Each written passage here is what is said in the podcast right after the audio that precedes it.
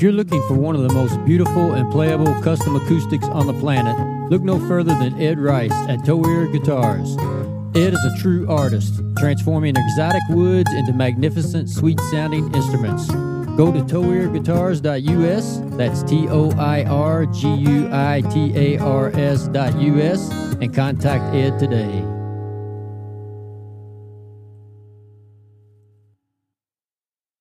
Hey, everybody. Brad and I want to say thank you for listening and thank you for the support. Please continue to listen and share this podcast on all platforms that you can.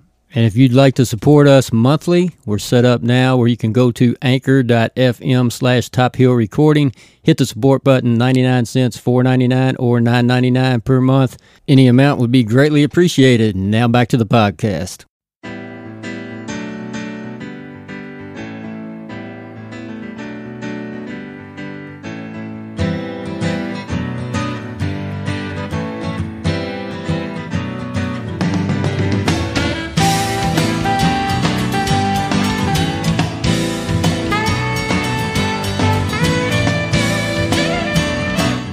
Top Hill Recording Podcast, episode 69. What's going on, Neil?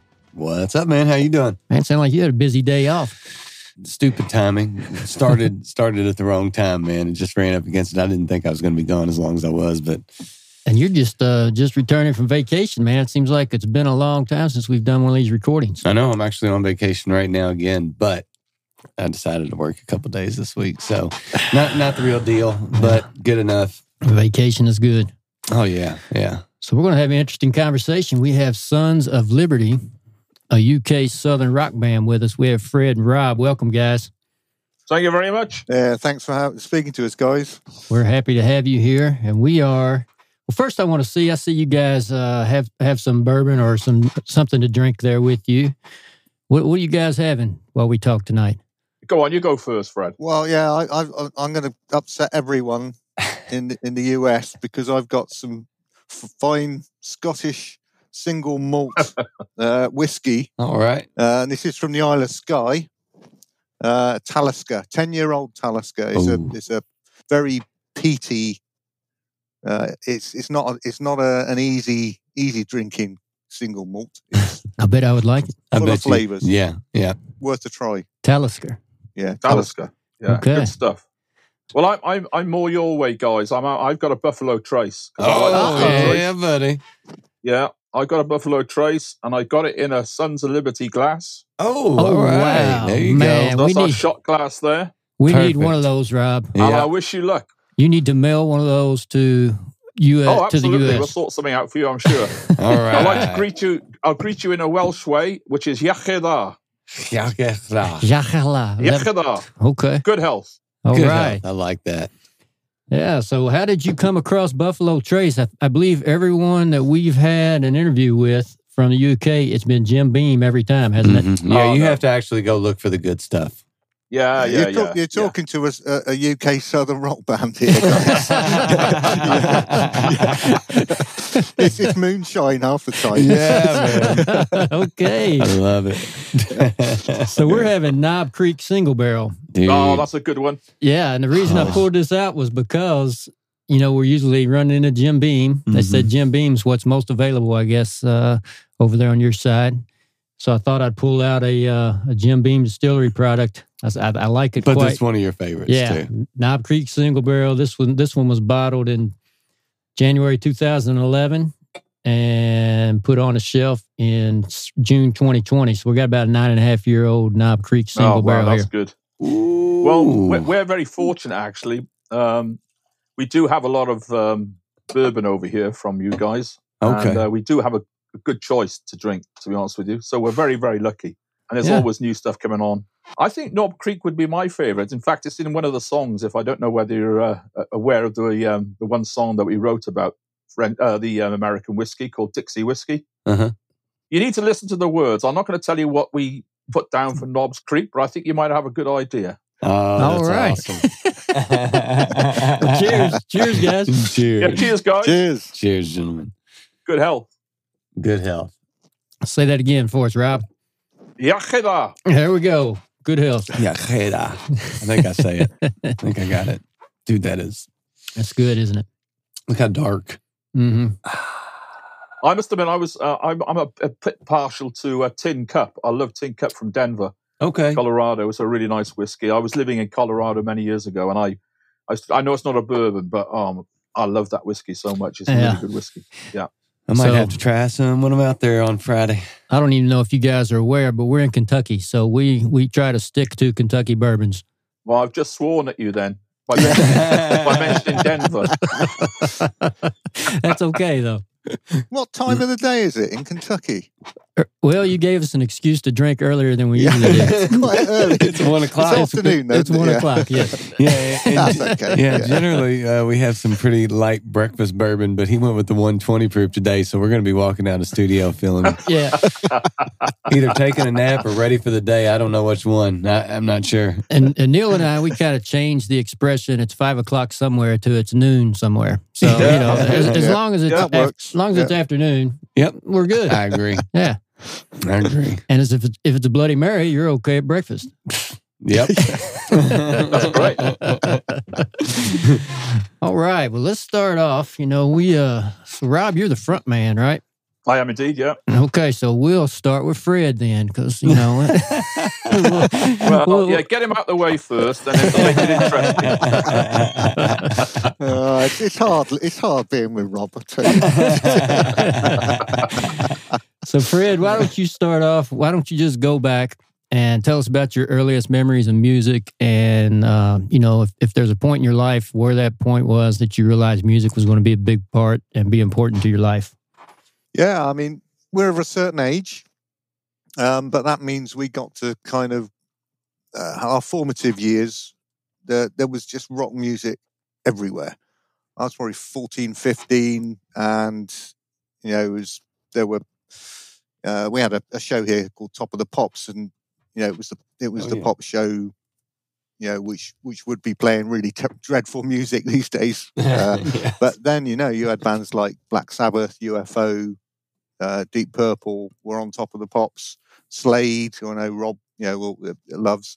Uh, you know, there were rock bands on mainstream TV. Um, it, it was just the, the music of that time. So, and they were all guitar based. And I'm a terrible singer, so I couldn't be a singer.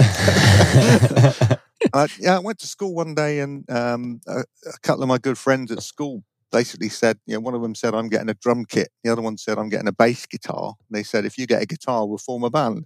And none of us could play. Um, and I've not, you know, I'd been terrible at music lessons and things in, in school before that. So um, I went out and bought this really dreadful guitar. Uh, and I just, I adored the thing. I just fell in love with it and struggled through with that. And the drummer got on much quicker than than the rest of us, and he joined a, a heavy metal band, new wave of heavy metal band called Jaguar, who were quite big in the UK at the uh, um, in the in sort of the late seventies, early eighties. They sort of took off a bit. Uh, I think Metallica referenced them as one of their wow. sort of influ- early influences. No kidding. Um, so um, I used to go and watch them rehearse and and pick up tips from their guitarist, and then yeah, just got into writing my own stuff. Um, you know, back in those days, you could go to the local concert hall. You know, every every couple of weeks there was you know, it was uh, Rainbow or uh, Scorpions or Ozzy Osbourne, uh, Judas Priest you know, you, you, they came to, to Bristol, which is where I, where I was at that time, uh, in, in the south of, the, of, the, of England, um, and you just saw these these great live bands, and uh, and the clubs that we had were were, were crazy. Uh, so there were smaller bands playing the clubs, and you know, so it was it was right from that first moment for me that you know, get a guitar, we'll form a band, and and and that was it. And I this awful guitar. I just was fascinated that it was it was an electric guitar, you know, uh, uh, and you could plug it in. I didn't have an amp to start with. You know, I've always got one next to me. Yeah. um, there's never one far away. oh, that's um, Fender heads. Is, So that that's a uh, kind of my, my start. Telecaster or Stratocaster right there? What do you got?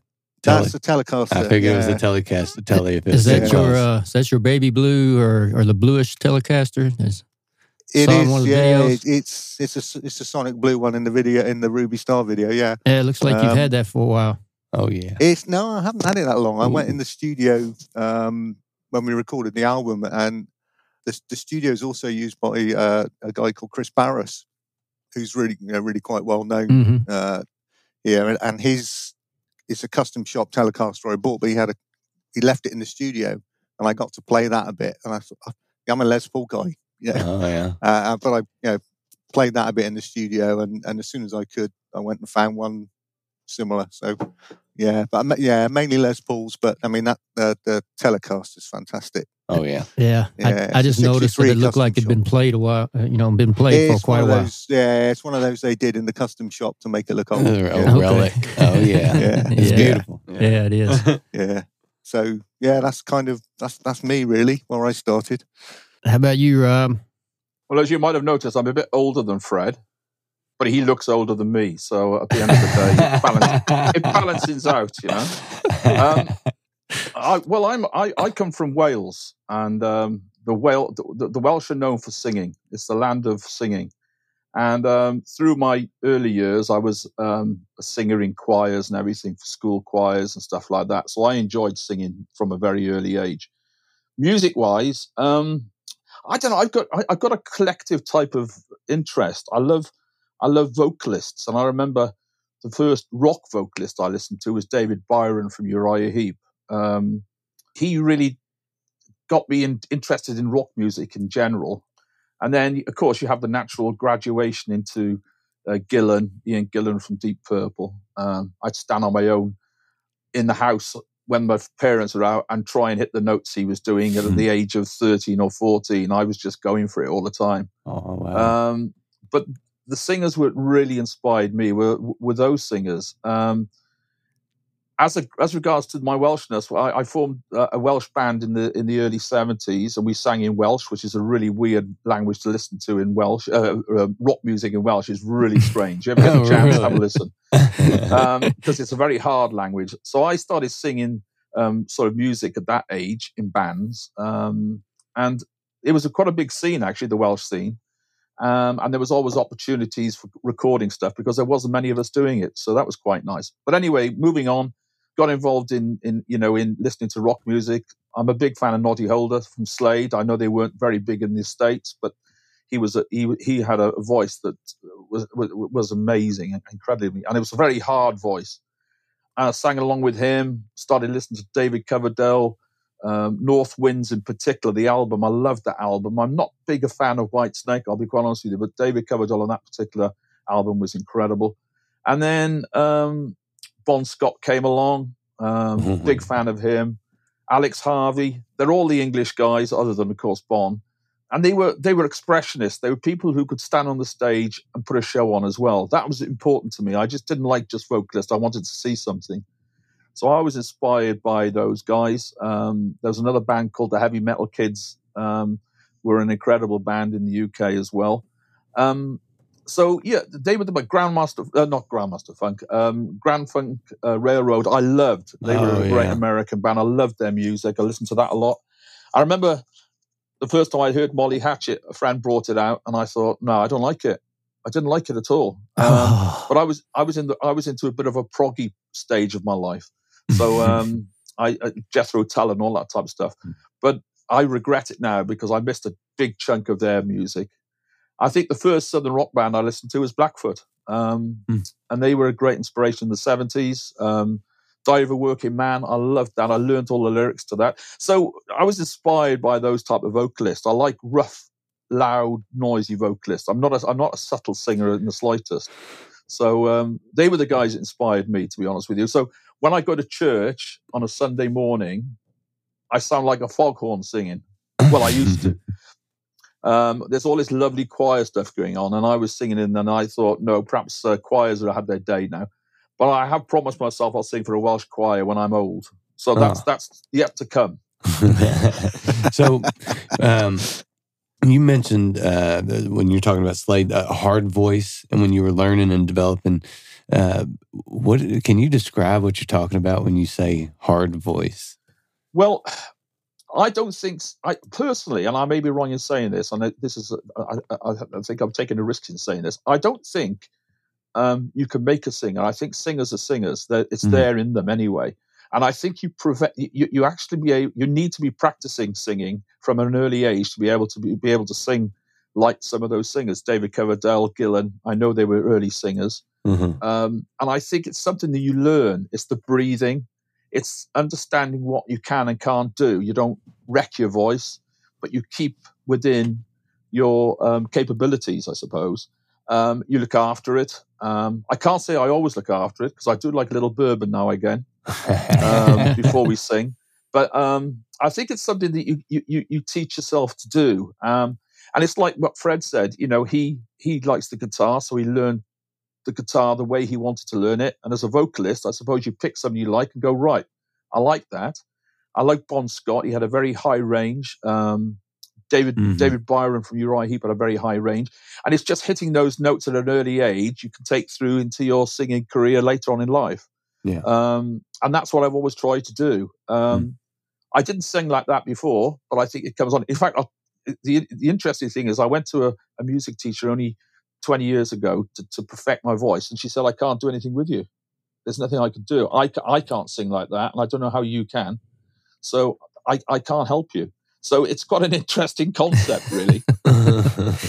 it's kind of like um, singing from an early age, and, and you mentioned it being Welsh and that being a part of the culture.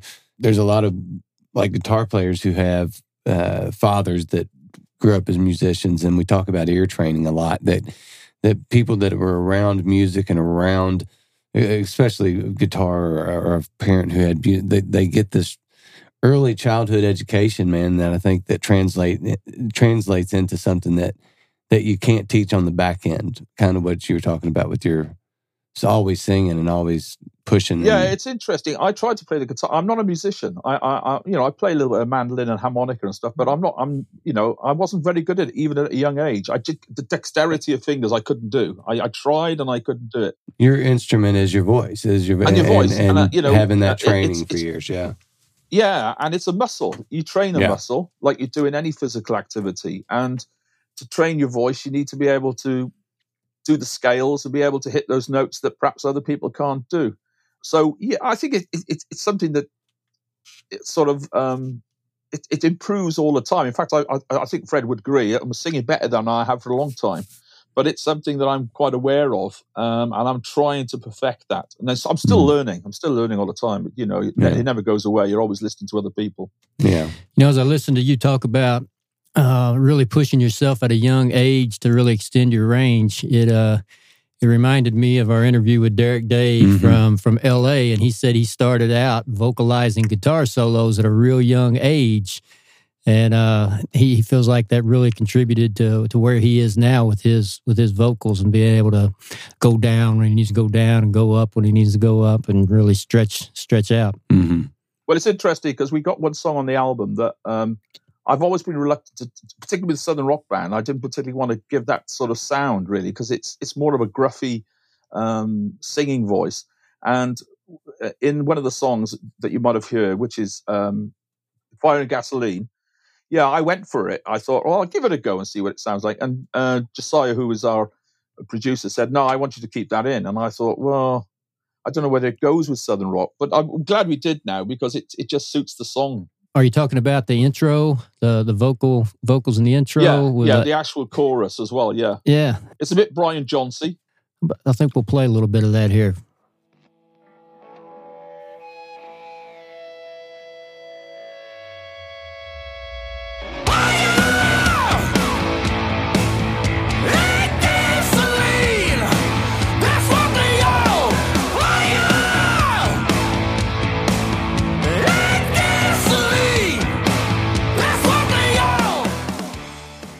Oh I yeah, love that. yeah. That's uh, that's good. Yeah, and I think we, I mean, what was Rob saying about his voice getting better? I mean, it, it has, and and we noticed. I think we all kind of Rob probably known this for a while, but when we did the previous album, the longer Rob sang, the more he could do, and this all of a sudden something just clicks. So actually, Rob's one of these singers that that benefits from from Playing long sets. yeah singing for a, a long session. Yeah. It just gets better and better and better. It doesn't get worse. and and I don't know. It's obviously not sustainable forever, Yeah. but you know, all of a sudden, this extra thing, this extra quality just arrives. I I mean, talk, you know, singers have to warm up and stuff, and you can see why. It, it that was an example of that, you know, where it just it, it was all there, this range and power. Oh yeah, I could imagine the engineer, producer, whoever, not want to throw that out. It makes you want to punch somebody in the face. Yeah. it's like,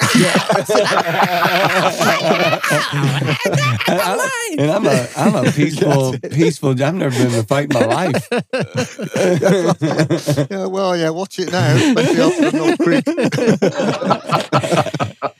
so let's uh let's go ahead and play a play a little bit of damage reputation for our, our listeners and then we we have to talk about how you guys really got attracted and decided that southern rock was going to be your thing so you want to lead us into damage reputation Well, Damage Reputation was, believe it or not, the first song we wrote for the album. Huh. Um, we we pinned it down very quickly and then forgot about it, and we concentrated on the other songs we were doing.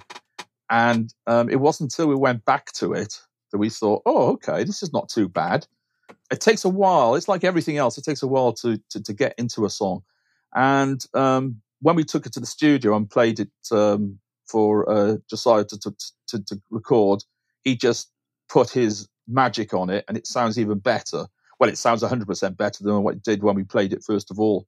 So it's it's um, a combination of us and a combination of a very good producer. And this is called Damage Reputation. all right here we go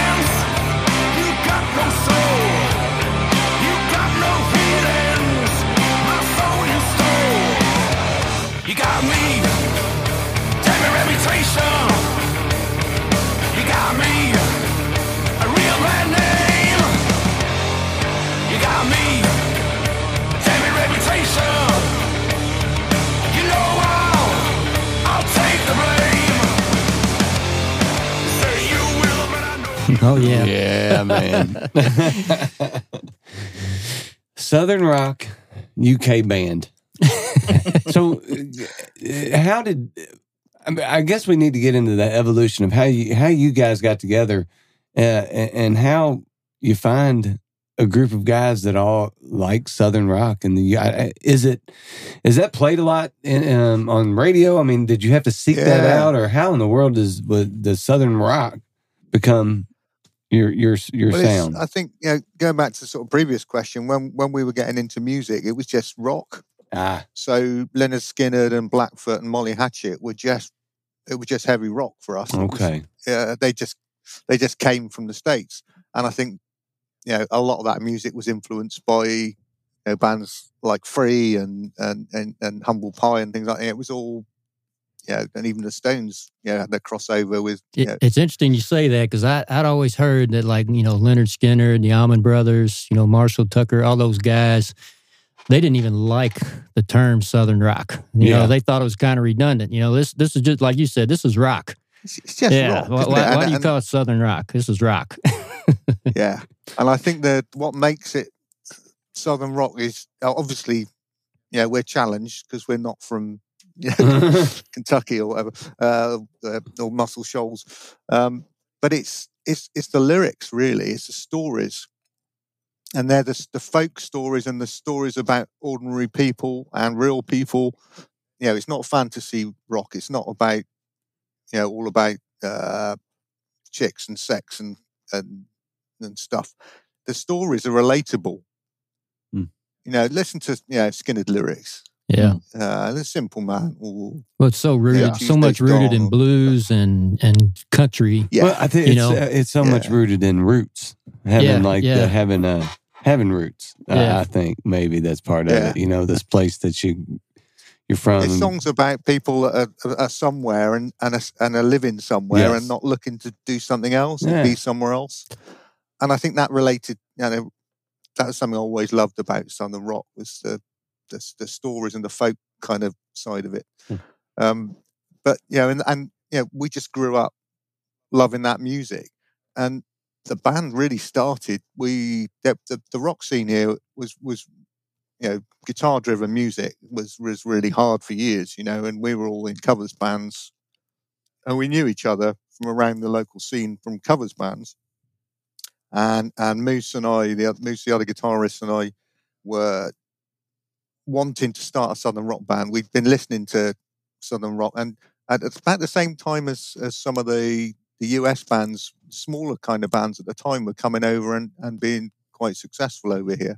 So it was bands like Cadillac Three and Blackberry Smoke, uh, Okay. uh, Black Stone Cherry, obviously Alright. the heavier side, which is probably you know more more our kind of leaning. And I saw I saw Black Stone Cherry's coming. Uh, going to be over there with you guys in September.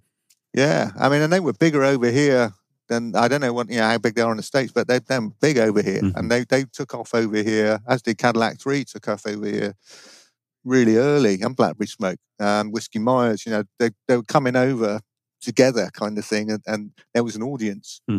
Um, so we we'd started doing sort of southern rock covers uh, just as that kind of scene picked up and we started slipping in, you know, a Blackberry Smoke song or a Cadillac Three song or a Black Stone Cherry song into the set, and they went down as well as you know Allman Brothers or Molly Hatchet, and we we just got inspired to write some music of our own, and we'd absorbed all of this southern rock by playing the covers for a few years, and uh, um, it was something we were all into.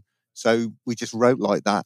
There's a gap for that for certainly in the UK for that kind of slightly heavier, more Molly Hatchety kind of southern rock. You know, a lot of the bands coming over, which we love, uh, but they're much more um, country southern. Mm-hmm. Uh, and that, you know, we, yeah, we go and see these bands all the time. You know, Whiskey Myers and Brothers Osborne, and uh, Oh, they're- you know, they're like fantastic. Americana now is what they they call that over here. Yeah. but th- there wasn't anyone really doing the, the heavier end. Um, there's like Hogjaw and, and bands like that that you know are doing sort of heavier stuff, Hmm. but not you know not very well known over here. Um, so there was a kind of that's that was our thing, and that's that's kind of where we started, isn't it, Rob? Well, yeah, I think um, I, I, I'm a bit more. Uh, I'm not as hard as these guys as regard to music. I'm a more of a Marshall Tucker band type guy. Uh, they were the ones who started, and particularly the, the main band for me was Black Oak, Arkansas. You know, Jim Dandy again. What a great front man. He he he he blew my mind when I saw him for the first time. I'll be honest with you.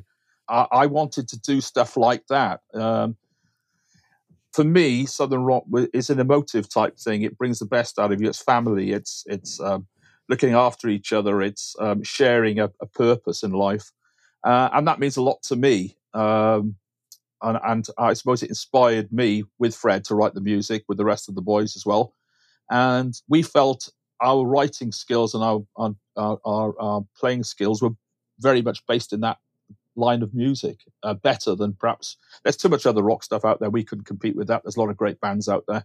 So we thought, no, let's let's let's do what we believe in, and that's what it. That's what that's how it turned out. Really, uh, Moose and Fred formed the band, and little old me was playing with a little covers band doing covers, and fortunately they came and asked and said, "Do you want to come and join us?" And I said, "Absolutely, I'd love to do that." When was that? the covers band. Yeah, the covers band went into into into the original band that we are today. Um, Oh, cool. and it, and it, it, it's it's a challenge, um, but we enjoy it, and um, we get a lot of enjoyment out of it. And I think because of that, then people come and see us and they buy the music as well. So how long have you guys been Yeah. together? Yeah, we're a pretty new band, really. So 2014, the covers sort of thing started, but it wasn't till it was 2018 we released the first original EP. So we're quite prolific. So that was Shinola, uh, and then we released the second EP later the same year, uh, Aged in Oak, Mm. and then the album in 2019, uh, Animism. Um, obviously, last year we, we, we didn't release anything Yeah, lost a year. for, Yeah. for obvious reasons. But we wrote um, Aces and Eights, so you know um, we're not in the first flush of youth. hmm We're we're a new band, so yeah, 2018. We we started writing 2017, didn't we? Summer of 2017. Yeah. How did you They're guys settle on the name? Uh, yeah, Moose and I were bash, you know, batting ideas around, and um, we wanted something that captured that kind of southern vibe. Mm. Um, it's not very politically correct if you look up the origins, so don't do that. Um, you get in trouble. but that, yeah, the Sons of Liberty were a boy brigade in the in the Civil War, uh, and they, well, they were also the, the name of the the militia, you know, the Boston Tea Party militia that kicked us out, which we thought was, which was kind of quite poetic. Okay, wait, we're, we're reinvading the states. We're, we're claiming some of it back. yeah, so you guys, um, I see that your uh, touring schedule's booked pretty solid coming Yeah. up here in the next uh, following the rest of the year, and really, I think even moving on to 2022. Yeah. and, and with you guys kind of being in the infancy of, of the band, what do you feel like that gap of that everybody had to had to feel? Unfortunately, what do you feel like that did? To stall momentum and kind of now, are you resetting that? Because I mean, you guys are really booked solid. Yeah, I mean, we're as someone someone described us the other day. Said you you guys are really blown up, and and we have. So we I think we used the downtime well. Yeah. The downside was that we just released our first album and we couldn't really tour it. Yeah.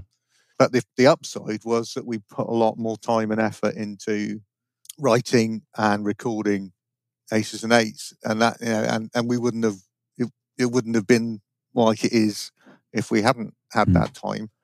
Uh, and we also, I mean, a lot of the shows we we already had booked, you know, for the the Animism tour, Oh, and we just we've moved them. Okay. Um, so we've got a really busy schedule. So we've just kind of yeah, we've lost a year, but we've done a lot of stuff in that time. Um, and we've we've been really you know we we work hard. We've been busy on social media and we engage with the, our our kind of fan base a lot. Um, we kept people involved and done a couple of little videos and things and um, and some streaming uh, events. Hmm. Uh, and our fan base has, has sort of grown, even though we haven't been able to gig, which has Oh, been fantastic. awesome. Fantastic. So you almost didn't get- you didn't get much to really to support the album that you released in 2019, and now you're you're you know with, with Aces and Eights, you're almost doing like a double Yeah. release now. You guys could do a, a Yeah. two and a half hour set of all original stuff that hasn't been played before, Hey, really, in hey, these and, certain uh, spots. Animism was good too. Oh man! Yeah, thanks. Yeah. Yeah. Oh, thanks, Yeah. guys. Yeah. Oh I think we, we, we do have a problem there. Unfortunately, the person who's sitting in front of you with the glasses on is the person who puts all the music together for our live shows. And I wouldn't want to do that, to be quite honest with you. I, I wouldn't know where to start. So Fred's very good at looking at songs and saying, right, we'll do this and we'll do that. And they, they all flow very well into each other. but oh, it's- it's a Fred's hard the one set list guy. Oh, he, You're the Yeah. set list guy. Oh, I feel He's for the you, one. man. So does he put- it's a It's the- thankless task. It's the worst job. I don't know if you enjoy it or not, but I hate it. I, I, I, well, I'd rather do it than leave it to the drummer. Uh, you know, Neil's set list guy hates him because he will never stick to the set list. I've never stuck to the set list. There's not a set list. I've stuck- Look, man, you got to read the crowd. Sometimes you, you can't do a slow song after everybody's on the dance floor. You- Absolutely. That's right. well, yeah. I mean, Rob can't read the set list anyway, so sometimes I, I forget what I put on it. so yeah, it can go a bit jazz, you know. yeah. but yeah, it's a problem. It's, it's you know we've we've written too many songs too quickly, oh Um, man, and you still got to play the you know the, the the ones that people want to hear from their first EP as well. And, oh yeah, even if Yeah, you're sick of them, yeah. even if it's like, Um, I mean, they're not. None of them are that old, so we're not really sick of them. But yeah, it's yeah, we want to play the new stuff because it's Yeah. new. so your um, shows are just going to be long. Yeah, and we all- and we do. You know, we play we play two hour sets sometimes of our own stuff. Oh, You know, yeah. um, you know, if we're the only band on the bill, you know, we do. Well, it takes Yeah, hour Rob that a long half, to you warm up, right? Yeah, it gets really good by the end. Yeah, Rob's Everybody on by the, by the last song is really good. The last song is the best. The first, first 20 are no, a dodgy. Ah, So one of your songs uh, I listened to today, it it was uh, pretty fun. Let's let's talk a little bit about Beef Jerky Boogie. yeah, I mean, beef jerky boogie is another one of Rob's uh, passions. um, yeah, you've heard the album, and, and when people get to hear it in full, yeah, we like to put a bit of light and shade and a bit of fun in there as well. So, yeah, you don't want to just listen to a load of singles. Mhm. You want to listen to something which is entertaining and. Uh, and, and you know, there's there's kind of three fun songs on there, and this is one of them. And it's just a straight ahead kind of Molly Hatchet esque boogie, really. Awesome. Yeah, let's check it out. Beef Jerky Boogie.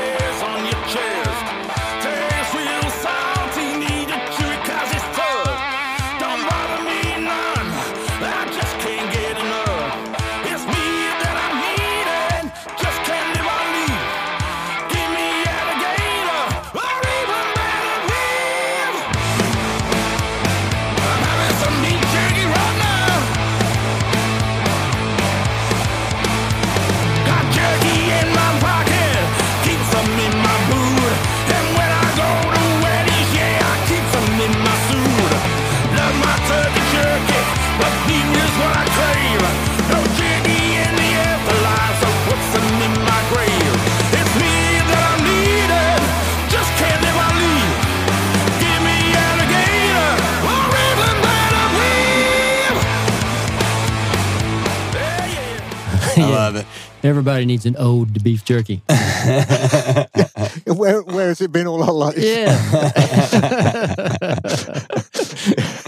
Well, there was a there was a bit of a story to that because um, I've used it. I use that song now as a, a little bit of a, a stage in the in the in the show to have a bit of fun.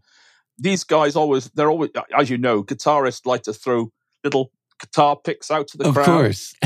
Yeah, well, hey. And the drummer likes to throw a little stick out now and again. And I had nothing to throw out. So I decided to write a song so I could throw beef jerky out. So now I throw beef jerky out into the crowd. And they love it. man, that's, that's rough. Beef jerky's getting expensive, man. Well, yeah, it is. Yeah, but I've got some good Jack Daniels beef jerky, so it goes down Mhm. really well. Oh, that's the good stuff, man. Yeah, that is Yeah, That the is vegans good. don't rate it very much. No, no, they, they jump. Yeah. They jump They don't away. They, They don't go to our shows, do they? no, they don't. So backing up just a little bit, I had this question earlier when you guys were talking. I forgot to ask it. Did did either of you guys uh, coming up? Did you have any formal training or formal lessons, or are you both self taught? Well, yeah, I'm self-taught, um, and it was back in the day before YouTube and everything. Um, and you just put the. It took a long time, man. So you just were were uh, you know rewind, drop the needle, do whatever you had to do to get back that ten seconds and listen to the solo until you nailed that little part, and then move on. Yeah, that's it. I mean, I had a, a book by uh, some guy called Harvey Vinson. It was like a teach yourself guitar, you know, in a week. Oh yeah, uh, uh, and it was it was kind of bluesy based. So yeah, it was slow and painful. It was a long, painful process, but um, that's kind of how it was. If you had lessons, then they wanted to teach you classical guitar and and to read music, and that wasn't rock and roll, was it? So Mm-mm. you know, my theories, I've got no theory. Uh, the guys tell me I'm always pushing. I know I am. You know, I'm ahead of the beat all the time. So I'm I'm not an accomplished player at all. I'm just a feel player that I've I've, I've done it for so long. I've managed. I can manage to knock a few notes out. Um, but there's there's no. I don't know what I'm doing. Uh, yeah, I really don't. you're, you're you're not going to convince me of that, man. I've listened no. to the No. records. Yeah. He does. Yeah, know no, what- I mean, yeah. you, yeah, you learn, you learn it, and learn it. No, actually, learning covers for a while just opened up so much. Yeah. You know, just because I started out trying to write original stuff, so that was even worse. You know? Oh, I, I, I missed all the tricks, and Mm. but yeah, I mean, just doing it for so long, uh, and uh, and and and so often, and yeah, I've I've, I think I've I've developed a good ear. I can I can usually work out what people are doing pretty quick. Yeah. It's good to have a guitarist that's going to drive you forward in a band. You don't don't want Yeah. anybody dragging. yeah, Yeah, yeah. yeah. Well, that's definitely me. Yeah, I, I get told off all the time. Yeah.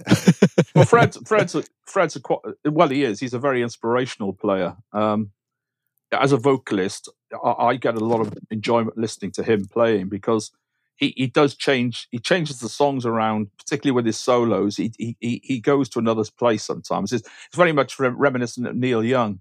You know, you hear him once, and then you may not hear that that again.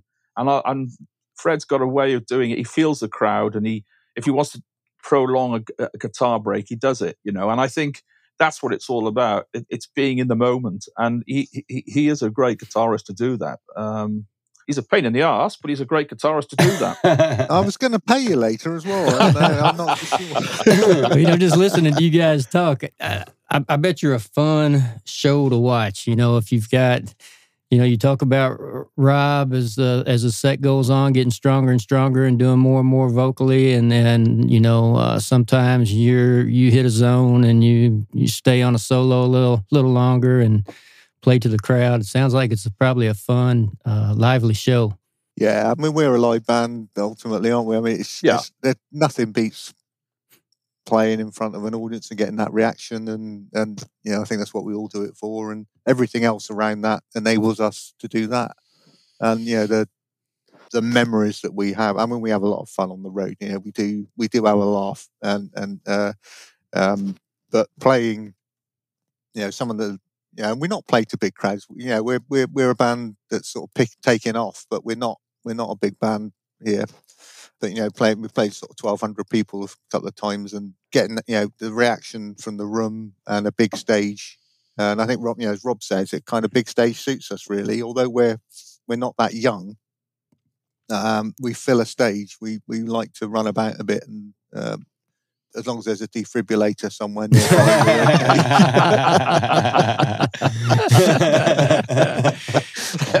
Very true you mentioned Rob, the uh, the lady that said she didn't have anything she could teach you. Did you have any other teachers or any other formal lessons or training? No, not really.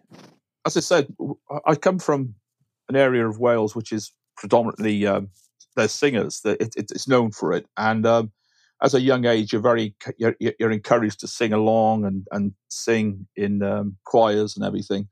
And I was in a boys' choir, and I was in a mixed choir in school and I suppose in the end of the day, it just it get it, it gets the vocals um, working. It wasn't my type of music. I'll be quite honest with you.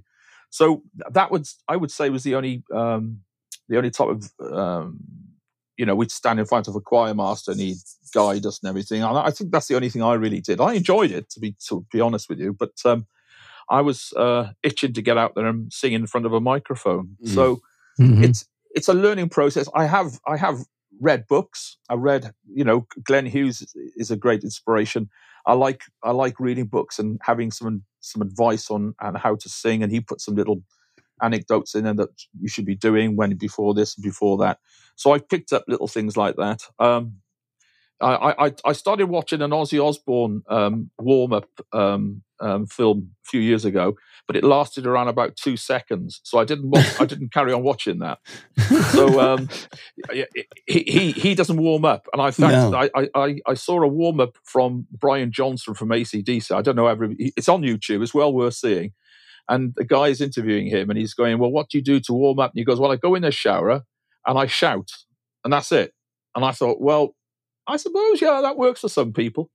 But um, I warm up and um, I warm down, and it works for me. Basically, that's it. Um, and hmm. I make sure I, I, I take good drinks and hot water and honey and everything before I sing, um, and it works for me. So, no, I don't. I haven't had formal training. I've just read about it and try and follow what I've read. Mm. We're going to listen to another one, and then when we come back, we'll uh, we'll let you guys tell our listeners that want to follow you more closely where to find your your stuff, your website, your socials, and that sort of thing. But let's listen to "Don't Hide Behind Your Weakness." You, can you set that song up for us? Well, this is a tune that Fred put together. Well, he puts all the, the tunes together, and I struggled with this for a while, and I thought, well, I'd written some lyrics before, and it's it, it reminded me of some of the people who come and see us, people who who are very shy. They don't they don't they don't come and talk to us, but then they write a lot of stuff on social media about how they enjoy us. And I, I got quite frustrated because I thought, well, come and have a chat to us and talk to us, you know. But they, they, they it takes a while for them to warm up and do so. So I, I put this song together, inspired by them, really, and other people in life who are not always forthcoming, and they're always hide behind themselves and not are not um, someone who can um, socialize very well. And it's called "Don't Hide Behind Your Weakness." All right, I like that. I like that.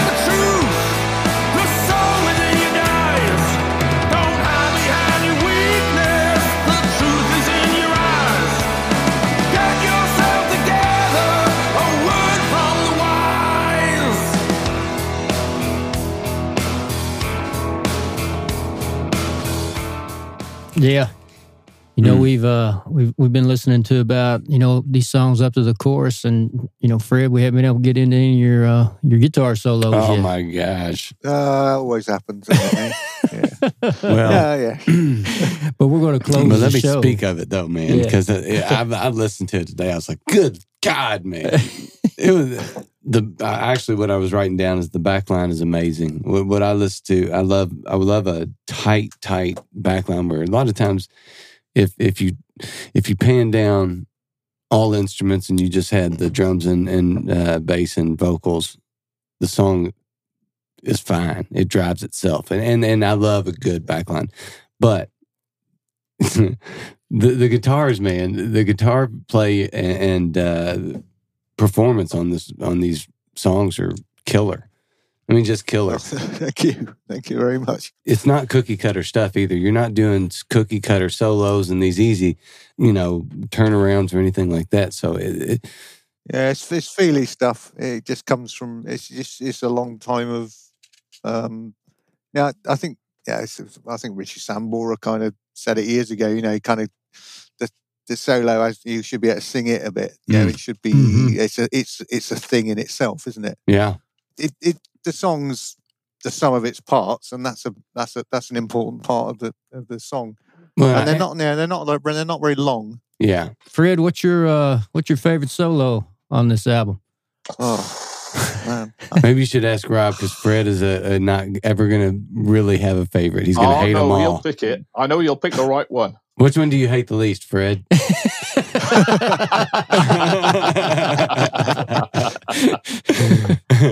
Oh, I don't know. It's like your favorite. Yeah, it's which is, which is your favorite child? Um, yeah, there's no winner.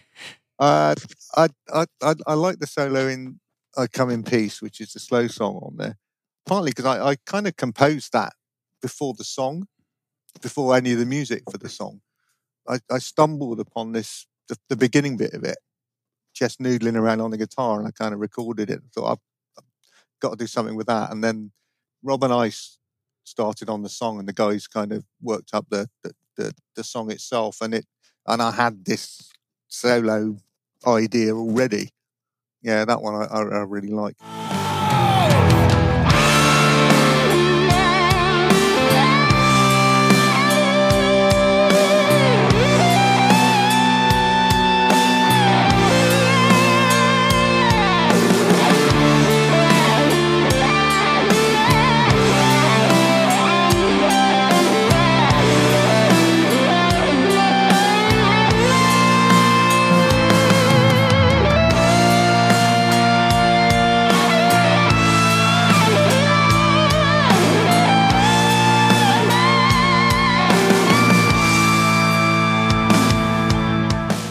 Have the ability to write a solo that you do that. You're singing, you're humming along with it, and kind of have that.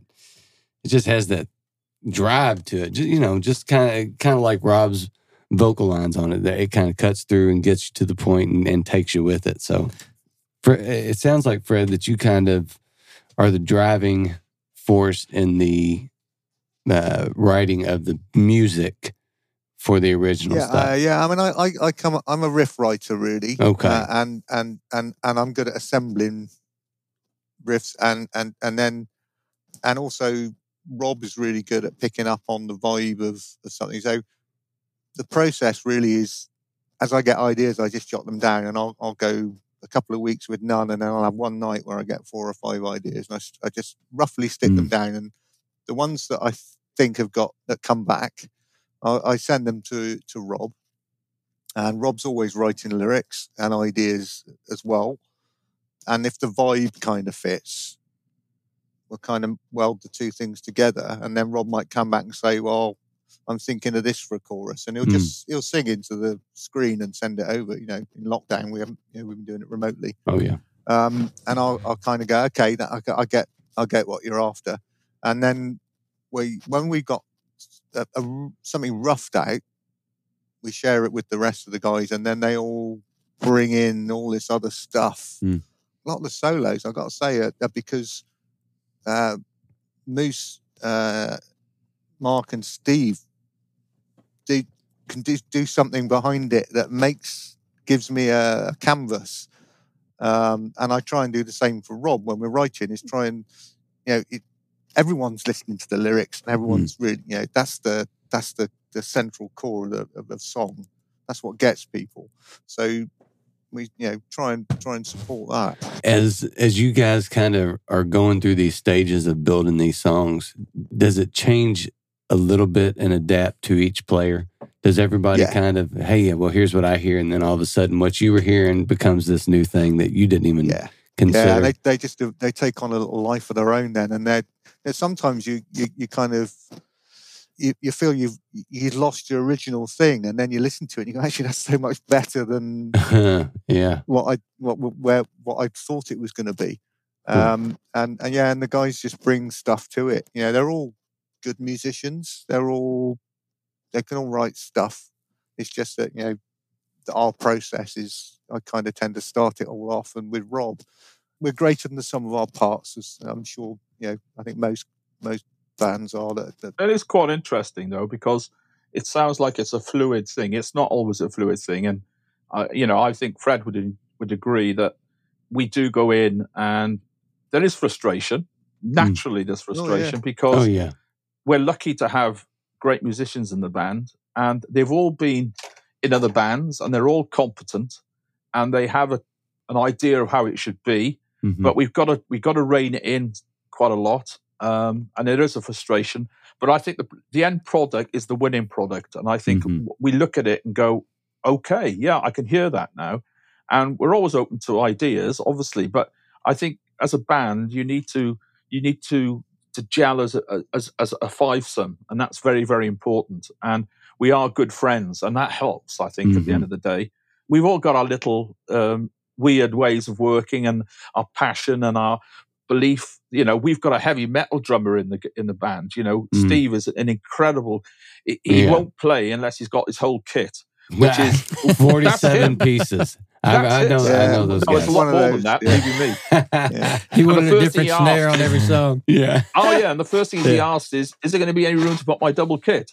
So Ah. you know, we respect that because that's what he does. You know, Yeah. and we, we we work around it, and and then W- take it out in the mix. and then take it out of the mix. well, they deserve that with as much gear as they have to haul. no shit, man. Drummers. but no, Yeah. it, it's it's good fun, and and we laugh doubt. about it, you know, and we get passionate because we think w- w- the little bits that we put in, we want to keep, but we it just works together really well. And you know, as Fred said, we've been around the block a few times. You know, this is a great opportunity for us. You know, we're Mm. we're we're the oldest band on the scene, I think, at the moment. The new wave of classic rock, we're the oldest ones. so um, we've we've got to toe the line, and um, it, it just works for us. And it, it's a great it's a great band to be with. It's the best band I've been in by far, and Oh, I've had yeah, the all of fortune us, of I think, singing for some great bands. I mean, it's it's you know it's hard songwriting. Sometimes it's it's a hard Mm. process. Oh, I mean, yeah. we've had some you know, you know difficult evenings. You know, working the songs up. Well, Um, and- you know, there's, there's frustrations there, and you know it's not all wonderful. Yeah. you know, well, and, and it's you know, dancey stuff. for, you know, not to be like especially Fred, but you know, Fred, when when the spark of the idea generates from your hands, and you have this thought process on on the way something should go, or the way you think the song is going to end up, and you let it out to you know you finally get it to a point where you let it you let Rob hear it and go, Rob, here's what I've got this idea, and then it comes back and it's it may have a little bit of an but every little adjustment is an adjustment to the original idea that you came up with. So there's a lot of uh, you know pride and and and you know I, I'm a I'm a songwriter ego that goes with Yeah, being able to accept Yeah. um, that that push against what your original idea was. Yeah, it's Yeah. hard. You know, So- and I have to, you know, I have to, that, you know, sometimes I have to go, I go home and go, I was a bit of an arse then, you know. I, I've I've got to done let, you yeah. know, it, it's a band of everyone and, and, and you've got, you know, it's, it's a creative thing. But, but sometimes it is just that you, you have a vision for something and you believe in it. I mean, we, you know, we do some jokey songs and we do some fun stuff, but we take the music really seriously. Yeah, yeah. yeah. You know, this is, this is everything to us Yes. it's it's it's you know to the core is spend you know almost every waking moment uh, i- i- engrossed in it and, and working towards it. Um, so you know, it's, there's a lot of emotional attachment to stuff there, and it's yeah, it's hard to do, isn't it? It's hard to uh, you know unless you're a session musician.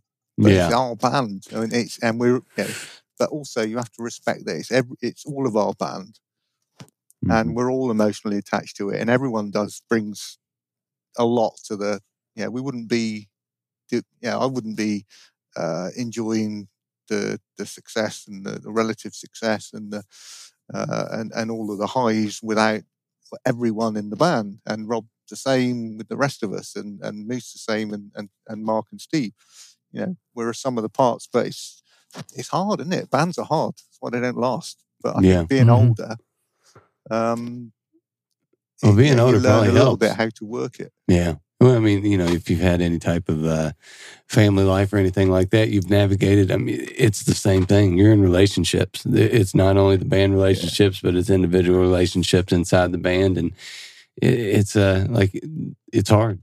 It is yeah managing another compromise family. as well and, and everyone you know everyone has to you know we're all different Yeah. yeah everyone's different No doubt. you kind of we we've worked out how to how to work with each other pretty well.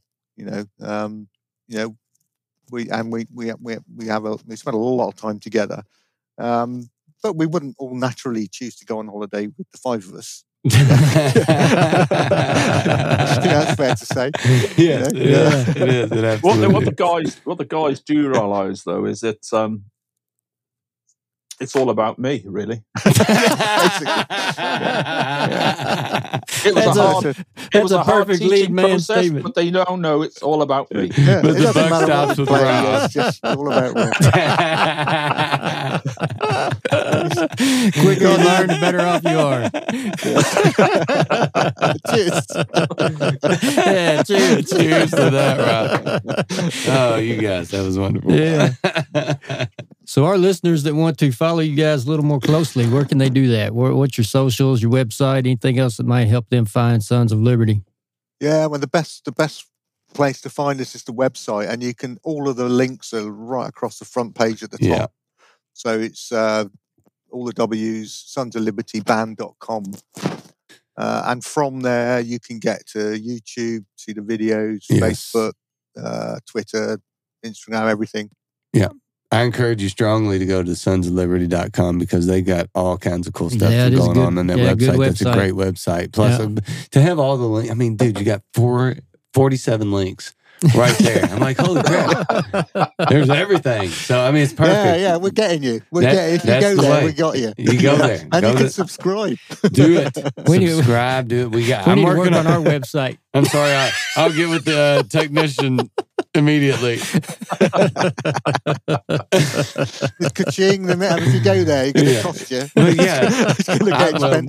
I'm the technician, so uh, okay. So, we're going to close out the podcast with Ruby Star. Talk to us about that. latest release, by the way. Yeah. It's been sitting on the shelf for a long time. That one, Um, really? Well, the lyrics have certainly the idea of the lyrics have. I, um, as I, as I said mentioned earlier, I'm, I'm a great Black Oak, Arkansas fan. I never saw them live. I, I remember there was a road show many years ago that came to our town, and they were trying to introduce new bands from America on it. And there was um, Black Oak, Arkansas. Uh, um, who else was on there? I'm just trying to think.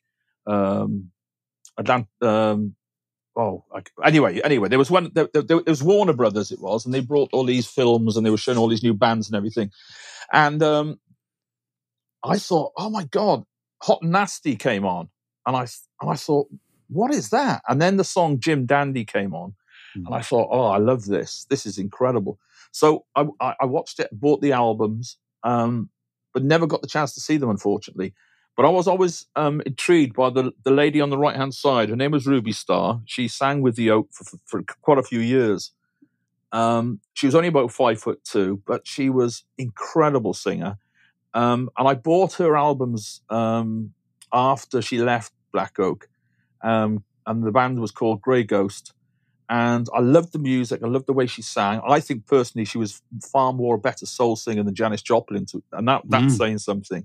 No doubt. Um, and anyway, one thing led to another, and I went to America in the late '80s, early '90s, and um, I was on my own, and I was traveling around the strip trying to find live music, as you do. And I walked into the Atlantic Hotel, which is now the, um, I think it's the uh, Hard Rock Hotel, and there was a band playing, and I didn't think anything of it. I had a drink, whatever it was, and she was playing, and I didn't realize. I, I, I swear, you, I didn't realize it was her. And I looked at her, and I thought she looks familiar. And anyway, I found out later it was her, um, and she was an incredible, incredible singer. Um, so I've, I've always been interested yeah. in, her, in her story, and um, you know, I've, I've I've kept in touch with. There's a Facebook um, um, site on there for her, and um, I read up a little bit about her. And I've talked to Jim Dandy's daughter Pippa, and she was telling me that he, she she was a great influence on him, and um, I know he wrote a song on his last album um, in her in her in her in her memory.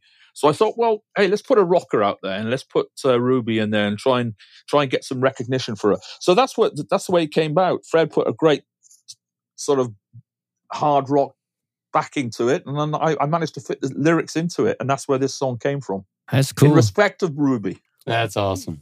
Killer it- it- story. Is Ruby still around? No, she died. Um, she was 45 when she died. Oh, wow. It was in 19. She died in 1995 Oh, Um, okay. of cancer. She went home to Toledo, her hometown, and she passed away there. And I Mm. know there's a there's a, um, a grave and everything there. I've tried to contact some of her friends and everything to have some background onto it, but I was unfortunate um, not to get get anybody. But if there's anybody listening and they know anything about her and they um, could shine some light on some information, I'd be love to hear from it. Oh, wow. Yeah, what a great honor. no yeah, kidding. to have that song. Well, Fred and Rob, thanks for spending an hour with us, a little bit over an hour. We uh, we've really enjoyed it. Yeah, man. Yeah, yeah. Brad and Neil, Brad- thank you Brad very much. Neil. We really Yeah. enjoyed it. Thank you. Been it's- I mean, I, yeah, we did we do this anyway. Just you know, we'll, we'll hang out. I've Yeah, got oh, very drunk, guys.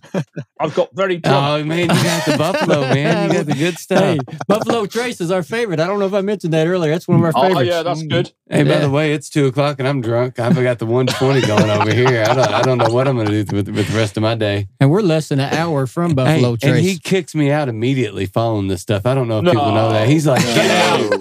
No, I swear, I don't know what's going on. Brad. That's not true. what, I, No. what I have noticed, Neil, what I have noticed is Brad's kept the bottle quite close to him. He hasn't passed it over to you a great deal. Over I just look. I'm glad you finally said something. I've never wanted to bring it up, but Brad, you need Brad. Have a, have a word with yourself, mate. That's what you say, have a word with yourself. All right, man. This has been a lot of fun. Here Yeah, we It's been great. Thanks, Ruby guys. Starr.